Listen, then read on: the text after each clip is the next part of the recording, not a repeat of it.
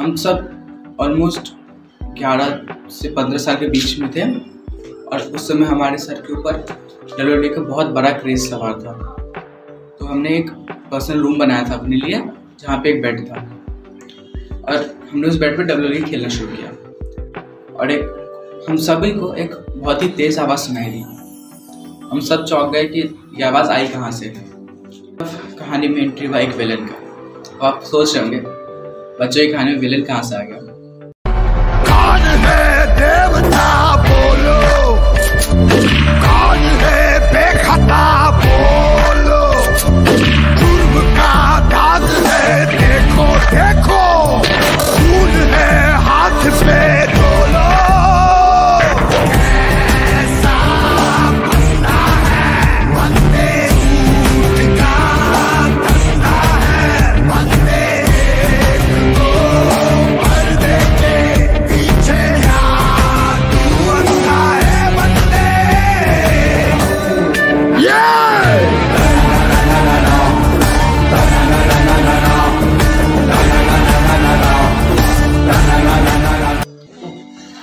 हाय, hello, नमस्ते आप सभी को जो ये वीडियो देख रहे हैं जैसा आपको पता है, शासक कुमार चैनल पर बहुत अच्छे रिस्पॉन्स आए थे, इसीलिए हमने एक नया चैनल स्टार्ट किया मैं आपका होस्ट और दोस्त अर्पित, आप सभी का द अनसर्ड शो में स्वागत करता हूँ। ये कोई ब्लॉग चैनल या डांस चैनल नहीं होने वाला। ये हमारा बिल्कुल ही नया कॉन्सेप्ट है, जिसमें हम अपने कुछ मेमोरेबल लाइफ मोमेंट्स और पॉडकास्ट आप सभी के साथ शेयर करेंगे।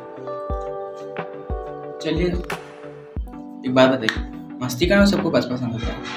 और कभी कभी यही मस्ती लोगों को बहुत अनएक्सपेक्टेड सिचुएशन में डाल देती है, जिसकी लोग कल्पना भी नहीं कर सकते। ऐसा ही कुछ मेरे साथ भी हुआ था। तो चलिए, मैं आज आपको अपना एक मेमोरेबल लाइफ मोमेंट बताता हूँ। ये बात कुछ साल दो हज़ार तेरह या चौदह की है, जब मेरे घर पे फैमिली फ़ंक्शन था। वहाँ मेरे सारे कजन्स आए हुए थे। एंड आपको तो पता ही है, जहाँ पे कजन्स वहाँ तो मस्ती होनी है, और मस्ती मस्ती बहुत ही अनएक्सपेक्टेड टर्न लिया था। हम सब ऑलमोस्ट ग्यारह से पंद्रह साल के बीच में थे, और उस समय हमारे सर के ऊपर डब्ल्यू का बहुत बड़ा क्रेज सवार था। हम हम हम इतने क्रेजी थे डब्ल्यू के लिए कि मोस्ट ऑफ़ अस हमने डिसाइड कर लिया था कि हमें आगे पढ़ाई लिखाई छोड़ के डब्ल्यू सुपर स्टार बनना है। हाँ माना कि एक ऑर्थोडॉक्स इंडियन फैमिली में ये अपने पैशन को फॉलो करना पॉसिबल नहीं होता है। पर what would you expect from eleven और ट्वेल्थ किड दैट जिसने अपने पूरे ग्रुप में सी डब्ल्यू सुपरस्टार्स के बारे में ही सुना है?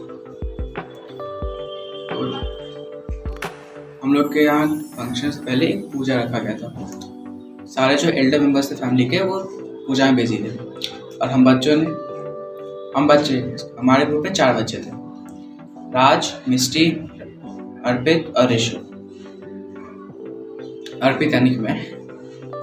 हम्म, तो ऋषु जो था वो सबसे सीनियर था हम लोग में। और Raj almost same age as Rishu तो हमने एक पर्सनल रूम बनाया था अपने लिए।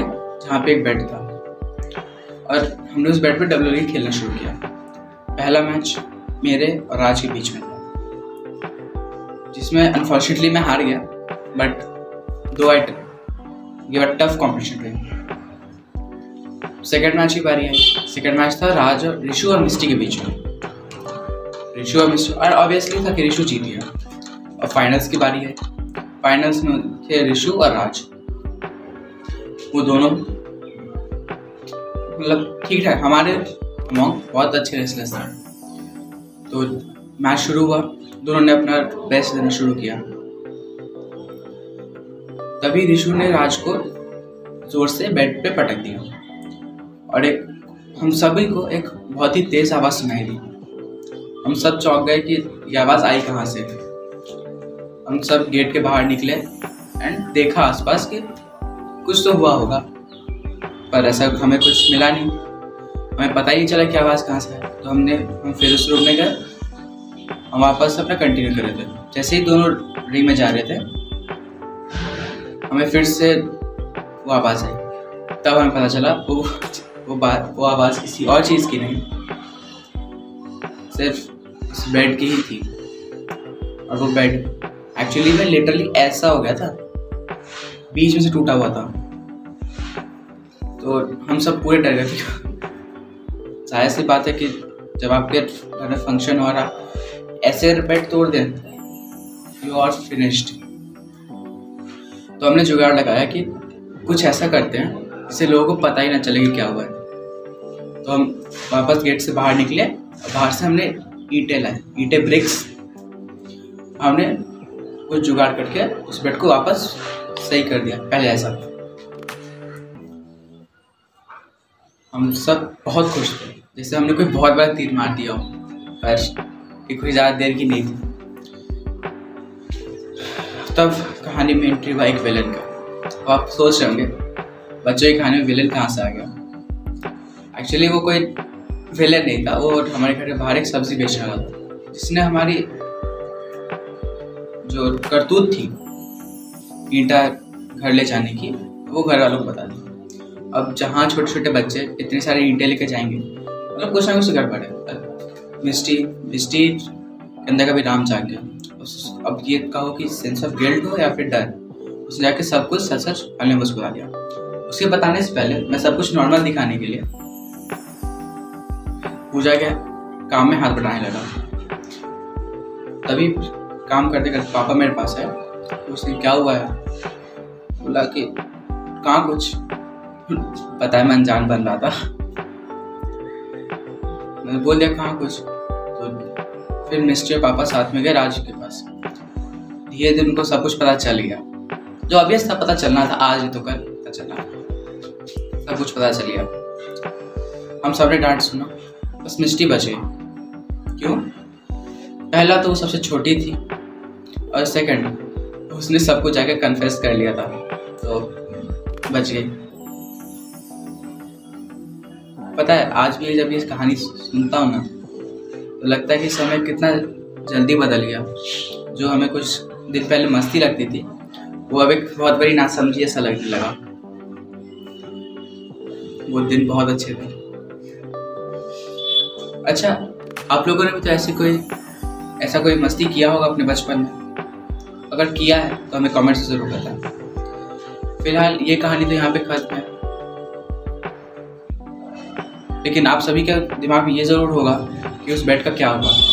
एक्चुअली उस बेड का हुआ क्या? उसे उसे हमने रिपेयर करवाया अभी भी वो घर पे परफेक्टली यूज़ हो रहा है। रिपेयर हमारा बहुत बढ़िया हो गया था, इसलिए वो यूज़ हो रहा है।